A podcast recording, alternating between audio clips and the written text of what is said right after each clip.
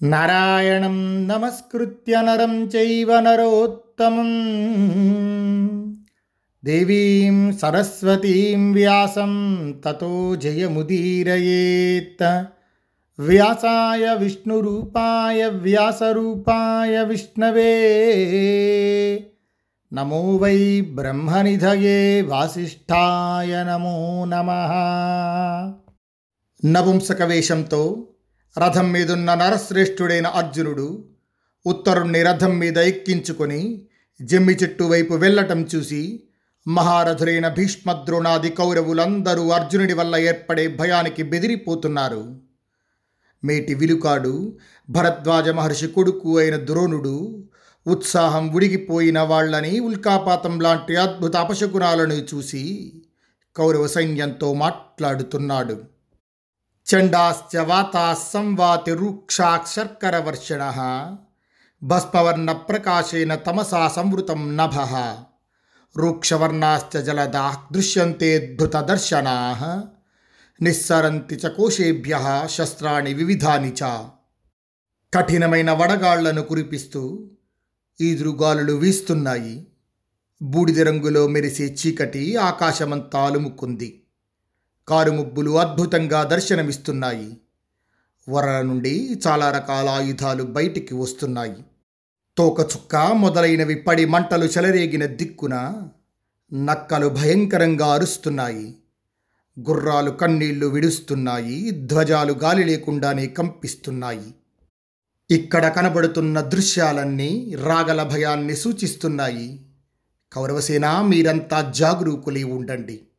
మిమ్మల్ని మీరు కాపాడుకోండి. సైన్యాన్ని వ్యూహాలతో నడపండి. జన నష్టం జరగబోతోంది. గోధనాన్ని కూడా కాపాడండి. ఆయుధాల్ని ధరించిన వారిలో శ్రేష్ఠుడు గొప్ప ధనస్సుని ధరించిన ఈ వీరుడు అర్జునుడు. నపుంసక వేషంలో వచ్చాడు. ఏమాత్రం సందేహం లేదు. గంగయ్య రావణుడి అశోకవనాన్ని ధ్వంసం చేసిన హనుమంతుడు ధ్వజంగా కలవాడు. పర్వతాలకు శత్రువైన ఇంద్రుడి కొడుకు అర్జునుడే ఈ స్త్రీ వేషధారి. దుర్యోధనుణ్ణి జిగించి ఆవుల్ని తీసుకుపోదామనుకుంటున్న ఇతని భార్య నుండి దుర్యోధనుణ్ణి కాపాడు. స ఏష పార్థో విక్రాంత సవ్యసాచీ పరంతప నా యుద్ధేన నివర్తీత సర్వైరపి సురాసురై. శత్రువులకు సంతాపాన్నిచ్చే సవ్యసాచి అయిన ఈ అర్జునుడు దేవరాక్షసులందరితోనైనా సరే యుద్ధం చెయ్యనిదే యుద్ధభూమి నుండి వెనుదిరగడు. కౌరవులారా అడవిలో కష్టాల పాలైన ఈ వీరుడు ఇంద్రుని వద్ద అస్త్రవిద్య నేర్చాడు. యుద్ధరంగంలో ఇంద్రునితో సమానంగా పోరాడుతాడు. ఇక్కడ అతనిని ఎదిరించగల వీరుడు కనబడడు. హిమాలయ పర్వతం మీద కిరాత వేషంతో ప్రచ్ఛన్నంగా వచ్చిన మహాదేవుణ్ణి కూడా యుద్ధంలో అర్జునుడు సంతోషపెట్టాడని వింటున్నాం. ద్రోణాచార్యుడు ఈ విధంగా చెప్తూ ఉంటే అప్పుడు ప్రక్కనే ఉన్న కర్ణుడన్నాడు నీవెప్పుడు మా ముందు అర్జునుడి గుణాలను పొగడుతూ ఉంటావు. కానీ అర్జునుడు నాలో కానీ దుర్యోధనుడిలో కానీ పదహారవ వంతు కూడా చెయ్యడు ద్రోణాచార్యుడి మాటలకు కర్ణుడు ఈ విధంగా సమాధానం చెప్తూ ఉంటే అప్పుడు మహారాజైన దుర్యోధనుడన్నాడు రథకుమర ఇతడే కనుక అర్జునుడైతే నేను అనుకున్న పని జరిగినట్లే. గుర్తింపబడిన పాండవులు మళ్ళీ పన్నెండు సంవత్సరాలు అడవులు పట్టుకు తిరుగుతారు. లేదా వీడు మరెవడైనా నపుంసక వేషంలో వచ్చి ఉంటే వీడిని నా పదునైన బాణాలతో నేల కూలుస్తాను. ఇక్కడ ఒక్కసారి దుర్యోధనుడి మాటలని మీరు గమనిస్తే అర్జునుడు కాక మరెవరైనా అయితే నా బాణాలతో పడగొడతాను అని అంటున్నాడు. అంటే తన సేన మొత్తం అర్జునుడిని జయించలేదన్న భావన సుయోధరుని మనస్సులో ఉన్నదని మనకు అనిపిస్తుంది కదా. ఇది కొంచెం గమనించాలి. తాం శమీముపసంగమ్య పార్థో వైరాటిమబ్రవీత్. సుకుమారం సమాజ్ఞాయ సంగ్రామే నాతి కోవిదం. సమాధిష్టో మయా క్షిప్రం ధనుష్యంతవ హరోత్తర నేమాని త్వదీయాని సోఢుం శక్యంతి మే బలం. భారంచాపి గురుం వోఢుం కుంజరం వా ప్రమర్దితుం మమ వా బాహు విక్షేపం శత్రునిహ విజేష్యత. ఆ తరువాత అర్జునుడు జమి చెట్టు దగ్గరికి వెళ్ళి యుద్ధ నైపుణ్యం అంతగాలేని సుకుమారుడైన ఉత్తరునితో మాట్లాడుతున్నాడు. ఉత్తరా నా ఆజ్ఞ పాటించి ఈ ధనస్సులను వెంటనే దింపు. నీ ఈ ధనస్సులు నా బలాన్ని సహించలేవు. గొప్ప బరువు మోయటానికి ఏనుగును అణచడానికి శత్రువుపై విజయం కోసం యుద్ధం చేసే నా బాహువిన్యాసానికి ఇవి తగవు. ఉత్తరా నీ ఈ ఆయుధాలన్నీ చాలా సూక్ష్మంగా పొట్టిగా అల్పంగా ఉన్నాయి. వీటితో విజయాన్ని సాధించే కార్యక్రమం కుదరదు. కాబట్టి ఈ జమి చెట్టు ఎక్కు. భూమింజయ? ఈ చెట్టు మీద పాండురాజు కొడుకులైన యుధిష్ఠిర భీమార్జున నకుల సహదేవుల ధనస్సులు ఉన్నాయి. ఇక్కడ ఆశురుల ధ్వజాలు బాణాలు దివ్య కవచాలు ఉన్నాయి. మహాశక్తిమంతమై లక్ష ధనస్సులకు సాటి దేశాభివృద్ధికి దోహదం చేసేది ఎక్కు పెట్టేటప్పుడు కలిగే పరిశ్రమకు తట్టుకు నిలబడేది పెద్ద తాటి చెట్టులా పొడవైనది అయిన అర్జునుడి గాంధీవం కూడా ఉంది. ఆయుధాలన్నింటిలో ప్రధానమైనది శత్రువులకు చాలా బాధను కలిగించేది బంగారంతో నిర్మించబడినది దివ్యము సుందరము పొడవైనది. దెబ్బ తిననిది నూతనంగా ఉంటుంది ఆ గాంధీవం. చాలా బరువును మోయగలది భయంకరమైనది చూడముచ్చటైనది ఆ గాంధీవం. యుధిష్ఠిర భీమార్జున నకుల సహదేవుల ఆయుధాలన్నీ అలాగే దృఢంగా బలంగా ఉంటాయి. అర్జునుడు ఈ విధంగా చెప్పగానే ఆ మాటలు విని ఉత్తరుడన్నాడు ఈ చెట్టు మీద శరీరం కట్టబడి ఉందని వింటున్నాం. కాబట్టి రాజకుమారుడైన నేనెలా చేత్తో ముట్టుకోను? క్షత్రియుణ్ణి రాజకుమారుణ్ణి మంత్రయజ్ఞవేత్తను అయిన నేను ఇలాంటి దాన్ని ముట్టుకోవటం తగదు. బృహన్నల శవాల్ని మూసేవాడిలా ఈ శరీరాన్ని తాకి అపవిత్రుడైన నాతో ఎలా వ్యవహరిస్తావు? ఇక్కడ ఉత్తరుని యొక్క ప్రశ్న ఏంటంటే శవాన్ని మోసిన వాడికి మూడు రాత్రులు అశౌచం. కాబట్టి నేను వెంటనే యుద్ధరంగంలో దిగి అస్త్రమంత్రాలను జపించడానికి అధికారం ఉండదు కదా అని ఉత్తరుడి యొక్క ప్రశ్న. ఉత్తరుడు ఈ విధంగా అడుగగానే అప్పుడు బృహన్నల రూపంలో ఉన్న అర్జునుడన్నాడు. రాజకుమారా నీవు పవిత్రుడివి వ్యవహరింపదగిన వాడివి అవుతావు. ఇవి ధనస్సులు భయపడకు. ఇక్కడ ఏ శరీరము లేదు. అభిమానవంతుల వంశంలో పుట్టినవాడివి మత్స్యరాజు కొడుకువి. నీతో నిందింపబడే పని ఎలా చేయిస్తాను? ఏవముక్త సపార్థేన రథాత్ ప్రస్కంద్య కుండలి ఆరురోహ శమీ వృక్షం వైరాటిన వశస్తదా అర్జునుడు ఇలా అనగానే ఉత్తరుడు రథం మీద నుండి దూకి ఏమీ చేయలేక జమ్మి చెట్టెక్కాడు. అర్జునుడు రథం మీదే ఉండి చెట్టు మీద నుండి ఈ ధనస్సుల్ని దింపు ఆలస్యం చేయకు వెంటనే వీటికి చుట్టిన ఆకుల్ని తొలగించు అంటూ ఉత్తరుణ్ణి శాసించాడు. ఉత్తరుడు పాండవుల ధనస్సులను దింపి వాటికి చుట్టిన ఆకుల్ని తొలగించి తెచ్చాడు. అలాగే వాటి కట్లను విప్పి మిగిలిన నాలుగు ధనస్సులతో కూడిన గాంధీవాన్ని చూశాడు. ఉదగించే వేళ గ్రహాల దివ్యకాంతి అంతటా వ్యాపించినట్లు కప్పిన ఆకుల్ని తొలగిస్తుండగా సూర్యకాంతితో వెలుగొందుతున్న ఆ ధనస్సుల కాంతి అన్ని దిక్కులా వ్యాపించింది. పడగలు విప్పుతూ ఎగసిపడే పాముల్లా కనబడ్డాయి ధనస్సులు. అప్పుడు ఉత్తరుడు ఒళ్ళంతా గగుర్పాటుతో భయంతో చెలించిపోయాడు. చాలా పెద్దవిగా ఉండి వెలుగొందుతున్న ఆ ధనస్సులను తాకి ఉత్తరుడు అర్జునునితో మాట్లాడుతున్నాడు. నూరు బంగారు బుట్లు బలమైన బంగారు కొనలు ఉన్న ఈ ఉత్తమమైన ధనస్సు ఎవరిది? వెనుక భాగాన బంగారు ఏనుగు బొమ్మలు మెరుస్తున్నాయి. మధ్య భాగం పట్టుకొనడానికి వీలుగా చక్కగా ఉంది. దానికి రెండు ప్రక్కలు సుందరంగా ఉన్నాయి. ఈ ఉత్తమమైన ధనస్సు ఎవరిది? వెనుక భాగంలో విడివిడిగా స్వచ్ఛమైన బంగారపు ఇంద్రగోపకాలు పొదిగిన ఈ ఉత్తమమైన ధనస్సు ఎవరిది? మూడు బంగారు సూర్యప్రతిమలుండి కాంతితో మెరిసే ఈ ఉత్తమమైన ధనస్సు ఎవరిది? బంగారు మిడుతు బొమ్మలు అందమైన మణులు పొదగడంతో విచిత్రంగా ఉన్న ఈ ఉత్తమమైన ధనస్సు ఎవరిది? ఇమే చకస్య నారాచాహ సాహస్రాలోమవాహిన సమంతాత్ కలధౌత్తాగ్రాహ ఉపాసంగే హిరణ్మయే విపాఠా పృథవ్యకస్య గార్ధ్రపత్రాశిలాశితా హారిద్రవర్ణా సుముఖా పీతా సర్వాయసాశరా బంగారు పొదిలో వేల సంఖ్యలో పదునైన మునుకులతో బంగారు నీటితో కడుగబడిన అంచులతో లావైన కర్రలతో వెడల్పుగా నుండి గ్రద్దరెక్కల అమరికతో రాతిపై సానబెట్టబడిన పసుపు పచ్చగా ఉన్న చక్కని చివరలు కలిగి బంగారు నీటిచే పచ్చగా కనబడుతున్న పూర్తిగా ఇనుముతో చేయబడిన ఈ బాణాలు ఎవరివి? ఇక్కడ ఒక శ్లోకాన్ని అందించారు. అపామార్గరసేనైవ యాని శస్త్రాణి లేపయేత్ జాయంతే తాని సంగ్రామి వజ్రసారాణి నిశ్చితం. అంటే ఉత్తరేణి రసాన్ని ఈ శస్త్రాలకు పూస్తే అవి యుద్ధంలో వజ్రాల వలె దృఢంగా పనిచేస్తాయి. ఇది మనకిక్కడ మహాభారతంలో అందించారు. బృహన్నల ఐదు పెద్ద పులి గుర్తులున్న ఈ నల్లని విల్లెవరిది? పంది చెవుల వంటి ములుకలతో ఉన్న పది బాణాలను ఒకేసారి ధరింపగలదు. తగిన పొడుగు వెడల్పులు కలిగి అర్ధచంద్ర బింబాల్లా కనబడుతూ శత్రువుల రక్తం తాగే ఈ ఏడు వందల బాణాలెవ్వరివి? ముందు సగభాగం చిలుకరెక్కలలాగా మెరిసే వెనుక సగభాగం బంగారంలా పచ్చగాను ఉండి సానబెట్టిన ఈ ఇనుప బాణాలు ఎవ్వరివి? ముందు వెనక భాగాలు ఆడకప్పవలే ఉన్నాయి. చాలా బరువు మోయగలిగేటటువంటివి శత్రుభయంకరంగా ఉన్న ఈ పొడవైన కత్తి ఎవరిది? ఈ కత్తి పులితోలు వరలో ఉంది. బంగారు బొమ్మలు చిత్రించారు. సామాన్యులు ఎత్తలేనట్లుంది. రంగుల పిడి ఉంది.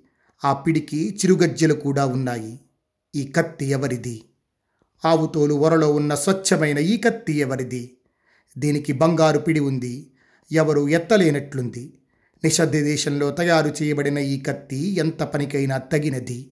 బృహనల మేఘతోలు వరలో ఉన్న ఈ కత్తి ఎవరిది? దానికి బంగారు పిడి ఉంది పెద్దదై ఆకాశంలా పచ్చగా ఉంది బంగారు పూత పూయబడింది. అగ్నిలా మెరుస్తున్న మేలిమి బంగారు వరలో ఉన్న ఈ కత్తి ఎవరిది? ఇది శత్రువుల ఆయుధాలకు లొంగనట్లుంది బంగారు బొట్లతో నిండి పామును ముట్టుకున్నట్లుంది. శత్రువుల శరీరాల్ని చీల్చేటట్లుంది. ఎక్కువ బరువును మోయగలిగి దివ్యమై శత్రు భయంకరమై ఉంది. ఈ కత్తి బృహన్నలా ఇదంతా చూసి నాకు చాలా ఆశ్చర్యంగా ఉంది. నేను అడిగినది ఉన్నదున్నట్లుగా చెప్పు. ఆయుధాల గురించి ఉత్తరుడు ఈ విధంగా అడుగగానే అప్పుడు బృహన్నల రూపంలో ఉన్న అర్జునుడు ఉత్తరునితో మాట్లాడుతున్నాడు. యన్మాం పూర్వమిహ పృచ్ఛ శత్రుసేనాపి హారిణం గాంధీవమేతత్ పార్థస్య లోకేషు విదితం ధను సర్వాయుధ మహామాత్రం శాతకుంభ పరిష్కృతం ఏతత్ తదర్జునస్యాసీద్ గాండీవం పరమాయుధం రాకుమారా ముందు నీవు అడిగినది అర్జునుని గాంధీవం లోకప్రసిద్ధమైన ధనస్సు అది శత్రు సైన్యానికి యముడు లాంటిది ఈ గాంధీవం అన్ని ఆయుధాల కన్నా అధికమైనది అన్ని ప్రక్కల బంగారం తాపడం చేయబడింది. లక్ష ధనస్సులతో సాటి అయినది దేశాభివృద్ధికరమైనది. ఈ గాంధీవంతో యుద్ధంలో అర్జునుడు దేవదానువులపై విజయం సాధించాడు. రంగురంగులతో చిత్రంగా ఉన్నది సుకుమారమై దీర్ఘమైనది. శత్రువుల ఆయుధాల తాకిడి గుర్తులు లేని ఈ గాంధీవం దేవదానవ గంధర్వుల చేత ఎన్నో సంవత్సరాలు పూజలందుకుంది. పూర్వం బ్రహ్మదేవుడు వెయ్యి సంవత్సరాలు దీన్ని ధరించాడు. తరువాత ప్రజాపతి ఐదు వందల మూడు సంవత్సరాలు ఇంద్రుడు ఎనభై ఐదు సంవత్సరాలు సోముడు ఐదు వందల సంవత్సరాలు అలాగే రాజైన వరుణుడు నూరు సంవత్సరాలు శ్వేతవాహనుడైన అర్జునుడు అరవై ఐదు సంవత్సరాలు ధరించారు. ఇక్కడ శ్లోకంలో వ్యాసమహర్షి అందిస్తూ గాండివం ధరించిన వాళ్ళలో పార్థ పంచచ షష్టించ వర్షాన్ని శ్వేతవాహన అని ఇచ్చారు. ఇక్కడ పంచచ షష్టించ వర్షాన్ని ముప్పై రెండున్నర సంవత్సరాలు. బ్రహ్మాదులు గాంధీవాన్ని ధరించిన కాలాన్ని వారి లెక్క ప్రకారమే గ్రహించాలి. అంటే దేవమానం ప్రకారం గ్రహించాలి. మన సంవత్సరం వారికి ఒకరోజే అవుతుంది. అలాగే అర్జునుడు అరవై ఐదు వర్షాలు గాంధీవాన్ని ధరించాడు అంటే ముప్పై రెండున్నర సంవత్సరాలు అని అర్థం. సంవత్సరానికి రెండు వర్షాలు. దక్షిణాయన ప్రారంభం నుండి ఒక వర్షం ఉత్తరాయణ ప్రారంభం నుండి మరొక వర్షం. కాబట్టి అరవై ఐదు వర్షాలు అంటే ముప్పై రెండున్నర సంవత్సరాలు. ఈ అర్థం లెక్కకు దాదాపు సరిపోతుంది. అలాగే అరణ్యవాసం అజ్ఞాతవాసాలు పదమూడు సంవత్సరాలు. అంతకుముందు పాండవులు ఏర్పరచుకున్న నియమం ప్రకారం ధర్మరాజు కీళిగృహంలోనికి ప్రవేశించినందువల్ల అర్జునుడు పన్నెండు సంవత్సరాలు తీర్థయాత్రలు చేశారు. దానికంటే ముందు దిగ్విజయ యాత్ర రాజసూయం రాజ్యపాలన మొదలైనవన్నీ కలుపుకొని ఏడున్నర సంవత్సరాలు. అంటే అరవై ఐదు అరవై ఐదు సంవత్సరాలు అనేది అప్పటికి కాదు అర్జునుడి జీవితాంతం వరకు అని మనం తీసుకోవాలి ఇక్కడ. ప్రస్తుతం అర్జునుడి వయసు ఇరవై తొమ్మిది సంవత్సరాలు. అర్జునుడి ఆయువు అరవై ఐదు సంవత్సరాలు. ఇక ఇప్పటి నుంచి మిగిలింది ముప్పై ఆరు సంవత్సరాలు. అన్నింటికన్నా ఉత్తమమైన ఈ ధనస్సు చూడటానికి ఎంతో మనోహరంగా ఉంటుంది. ఈ ధనస్సు ద్వారా పరాక్రమం ప్రకటింపబడుతుంది. దివ్యమైన ఈ ధనస్సు అర్జునునికి వరుణదేవుడు నుండి సంక్రమించింది. పూజితం సురమర్త్యేషు బిభర్తి పరమం వపు సుపార్శ్వం భీమసేనస్య జాతరూపగ్రహం ధను. రాకుమారా దేవమానవుల పూజలందుకొని ఉత్కృష్టమైన ఆకారం కలిగి చక్కనైన పార్శ్వాలు బంగారు మధ్య భాగము ఉన్న ఇదిగో ఈ ధనస్సుతో కుంతి కుమారుడైన భీమసేనుడు శత్రు సంహారకారకుడై తూర్పు దిక్కునంతా జయించాడు. ఉత్తరా ఇంద్రగోపకములు చిత్రించి సుందరంగా కనబడే ఉత్తమ ధనస్సు యుధిష్ఠిర మహారాజుది. మెరిసే బంగారు సూర్యప్రతిమల తేజస్సుతో వెలిగిపోతున్న ఈ ఆయుధం నకులుడిది. ఇదిగో ఇక్కడున్న ఈ ఆయుధాన్ని చూడు. బంగారు మిడతలు చిత్రించిన ఈ ధనస్సు మాద్రి పిన్న కొడుకు సహదేవుడిది. ఉత్తర చురకత్తుల్లా దృఢమైన పదునైన ములుకులతో పాము విషం లాంటి ఈ బాణాలు అర్జునుడివి. ఇవి యుద్ధంలో తమ తేజస్సుతో మంటలు కక్కుతూ వేగంగా శత్రువుని దెబ్బతీస్తాయి. వ్యూహం ప్రకారం యుద్ధంలో శత్రువులపై బాణవర్షం కురిపించే వీరుడికి కూడా ఈ బాణాల్ని ఖండించడం అసంభవం. లావుగా పొడుగ్గా అర్ధచంద్రాకారంతో కనిపిస్తూ బంగారు రెక్కలతో పసుపు పచ్చని ఆ సానపెట్టిన బాణాలు భీమసేనుడివి. శత్రువులను నేలకూల్చగలవి. ఐదు పులుల గుర్తులున్న ఈ అమ్ముల పొది మాద్రి కొడుకు అయిన నకులుడిది. దీనివల్ల అతడు యుద్ధంలో పడమర దిక్కునంతా జయించాడు. సూర్యుని ఆకారాన్ని పోలి శత్రువులందరినీ నశింపచేసే విచిత్రమైన క్రియాశక్తితో కూడిన ఈ బాణాలు బుద్ధిమంతుడైన సహదేవుడివి. పదునై పచ్చగా లావుగా ఉన్న పొడవైన బంగారు రెక్కలు మూడు కణుపులు గల ఈ పెద్ద బాణాలు మహారాజు యుధిష్ఠిరుడివి. ఉత్తరా ఆడకప్పులా ఉన్న ముందు వెనక భాగాలతో పొడవుగా ఉన్న ఈ కత్తి అర్జునుడిది. యుద్ధంలో ఎంతో బరువును మోయగలిగి దృఢంగా ఉంటుంది. పులితోలు ఉరగల ఈ పెద్ద కత్తి భీమసేనుడిది. దివ్యమైన ఈ కత్తి ఎంతో బరువును సహింపగలదు. శత్రువులకు చాలా భయంకరమైనది. రాకుమారా అందమైన ముందు భాగంతో చిత్రవర్ణపు వరతో బంగారు పిడితో సాటిలేని ఈ కత్తి మేధావి శ్రేష్ఠుడైన ధర్మరాజుది. మేకతోలు వరలో ఉన్న ఎన్నో యుద్ధాల్లో ఆయుధాల్ని దెబ్బతీసిన బరువు మోయగల దృఢమైన ఈ కత్తి నకులుడిది. ఆవుతోలు వరలో ఉన్న ఎంత బరువునైనా మోసే దృఢమై విపులమైన ఈ కత్తి సహదేవుడిది. అర్జునుడు ఆయుధాల గురించి ఈ విధంగా చెప్తూ ఉంటే అప్పుడు ఉత్తరుడు అర్జునునితో అన్నాడు యుద్ధంలో మహాత్ములైన కుంతి కుమారుల ఈ బంగారు ఆయుధాలు ఎంతో చక్కగా అందంగా ప్రకాశిస్తున్నాయి. అర్జునుడు యుధిష్ఠిరుడు నకుల సహదేవులు భీమసేనుడు ఇప్పుడెక్కడున్నారు? శత్రునాశకులైన వారంతా పాచికలతో తమ రాజ్యాన్ని కోల్పోయి ఎక్కడున్నారో ఏ రకంగానూ వినబడటం లేదు. స్త్రీలలో రత్నం లాంటిదని పేరొందిన ద్రౌపది ఎక్కడుందో? అప్పుడు ఆ కృష్ణ పాచికలతో ఓడిన తన భర్తల వెంట అడవికి వెళ్ళింది. ఉత్తరుడు ఈ విధంగా అడుగగానే అప్పుడు బృహన్నల రూపంలో ఉన్న అర్జునుడన్నాడు? అహమస్మర్జున పార్థ సభాస్తారో యుధిష్ఠిర వల్లవో భీమసేనస్తు పితుస్తేరసపాచక అశ్వబంధో దనకుల సహదేవస్తు గోకులే సైరంధ్రీం ద్రౌపదీం విద్ధి యత్కృతే కీచకా హతాహ రాకుమారా ఉత్తర నేను కుంతి కొడుకు అర్జునుణ్ణి సభాపూజ్యుడైన కంకుడే యుధిష్ఠిరుడు. నీ తండ్రి యొక్క వంటవాడు వల్లవుడు భీమసేనుడు. గుర్రాల్ని కట్టే గ్రంథికుడు నకులుడు. కోశాలాధ్యక్షుడు తంతిపాలుడు సహదేవుడు. సైరంధ్రి ద్రౌపది. ఆమె కోసమే కీచకులు చంపబడ్డారు.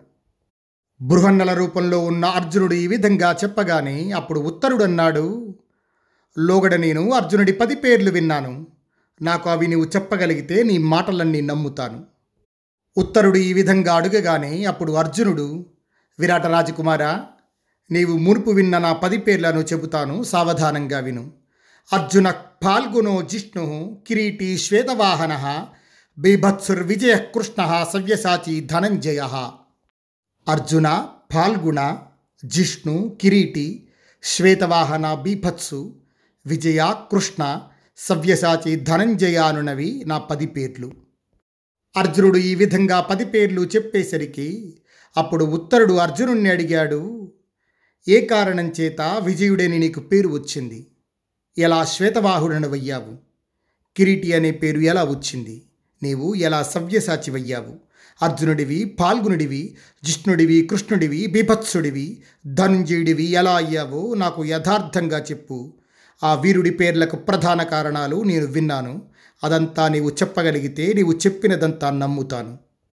ఉత్తరుడు ఈ విధంగా అడగగానే అప్పుడు అర్జునుడన్నాడు దేశాలన్నీ జయించి ధనం పన్నుగా స్వీకరించి తెచ్చి ఆ ధనం మధ్యలో ఉంటాను.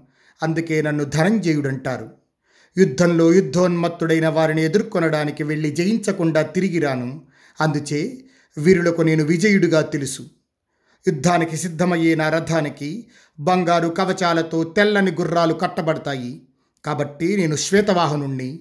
హిమాలయ శిఖరం మీద ఉత్తర పలుగుని నక్షత్రం రోజున పగటివేళ పుట్టిన నన్ను పాల్గునుడంటారు. లోగడ నేను రాక్షస వీరులతో తలపడ్డప్పుడు సూర్యకాంతిని విరజిమ్మే కిరీటాన్ని ఇంద్రుడు నా తలపై ఉంచాడు. అందువల్ల నన్ను కిరీటి అంటారు. యుద్ధం చేసే వేళ ఎట్టి పరిస్థితులలోనూ ఏవగింపు కలిగించే పని చేయును కాబట్టి నేను దేవమానవులందరిలో బీభత్సుడిగా ప్రసిద్ధుడనయ్యాను. గాంధీవాన్ని ఎక్కుపెట్టడానికి నా కుడి ఎడమ చేతులు రెండు సమర్థత కలిగి ఉన్నాయి కాబట్టి దేవమానవులలో నన్ను సవ్యసాచి అని పిలుస్తారు. సముద్రం దాకా నేల నాలుగు చెరుగులా నా శరీరకాంతి వీరెవ్వరికీ లేదు. నేనందరి పట్ల సమభావంతో ఉంటాను. పరిశుద్ధమైన పనిని ఆచరిస్తాను. ఈ కారణాల వల్ల నన్ను విఘ్నులు అర్జునుడిగా ఎరుగుదురు. నన్ను పట్టుకోవటం ఓడించడం చాలా కష్టం. ఇంద్రుడి కొడుకునైన నేను శత్రువులను అణచి విజయాన్ని పొందే వీరుణ్ణి కాబట్టి దేవమానవులలో జిష్ణువుగా ప్రసిద్ధుడనయ్యాను. నల్లగా మెరుస్తున్న దేహకాంతి కలిగి పసితనంలో మనసును ఆకట్టుకునే రీతిలో ఉండటం చేత నా తండ్రి కృష్ణ అని పేరు పెట్టాడు. అది నా పదవ పేరు. అర్జునుడు ఈ విధంగా చెప్పగానే ఆ తరువాత విరాటరాజ కొడుకు అర్జునుడి దగ్గరికి వెళ్ళి నేను భూమింజయుడనే పేరు కలిగి ఉత్తరుడిగా పిలువబడేవాణ్ణి అని పేరు చెప్పుకొని నమస్కరించి అర్జునునితో మాట్లాడుతున్నాడు. కుంతి కుమారా నా భాగ్యవశం చేత నిన్ను చూస్తున్నాను. ధనంజయ నీకు స్వాగతం. నీ కళ్ళు ఎర్రగా ఉన్నాయి నీ బాహువులు గజరాజు తొండంలాగా పొడుగ్గా ఉన్నాయి. తెలియక నీతో నేను మాట్లాడిన దానికి మన్నించు. పూర్వం నీవు చేసిన అసాధ్యము అద్భుతమైన పనుల వల్ల నా భయం తొలగింది. నీ పట్ల ఎంతో గొప్ప ప్రేమ ఏర్పడింది. నేను నీ దాసుడనుతాను. నన్ను దయతో చూడు. నీ సారథ్యం చేయడానికి మాట ఇచ్చిన నా మనస్సుకి ఇప్పుడు కుదుటపడింది నాకు గొప్ప అదృష్టం కలిగింది. ఉత్తరుడు ఈ విధంగా పలికి వీరుడా సుందరమైన రథాన్ని ఎక్కి ఏ సేన వైపు వెళ్ళదలిచావో సారథి అయిన నాతో చెప్పు. నీతో కలిసి ఆ వైపే నేను వస్తాను అని అర్జునునితో చెప్పాడు. స్వస్తి ప్రజాభ్య పరిపాలయంతాం న్యాయేన మార్గేణ మహీం మహిషా గోబ్రాహ్మణేభ్య శుభమస్తు నిత్యం లోకా సమస్తా సుఖినో భవంతు.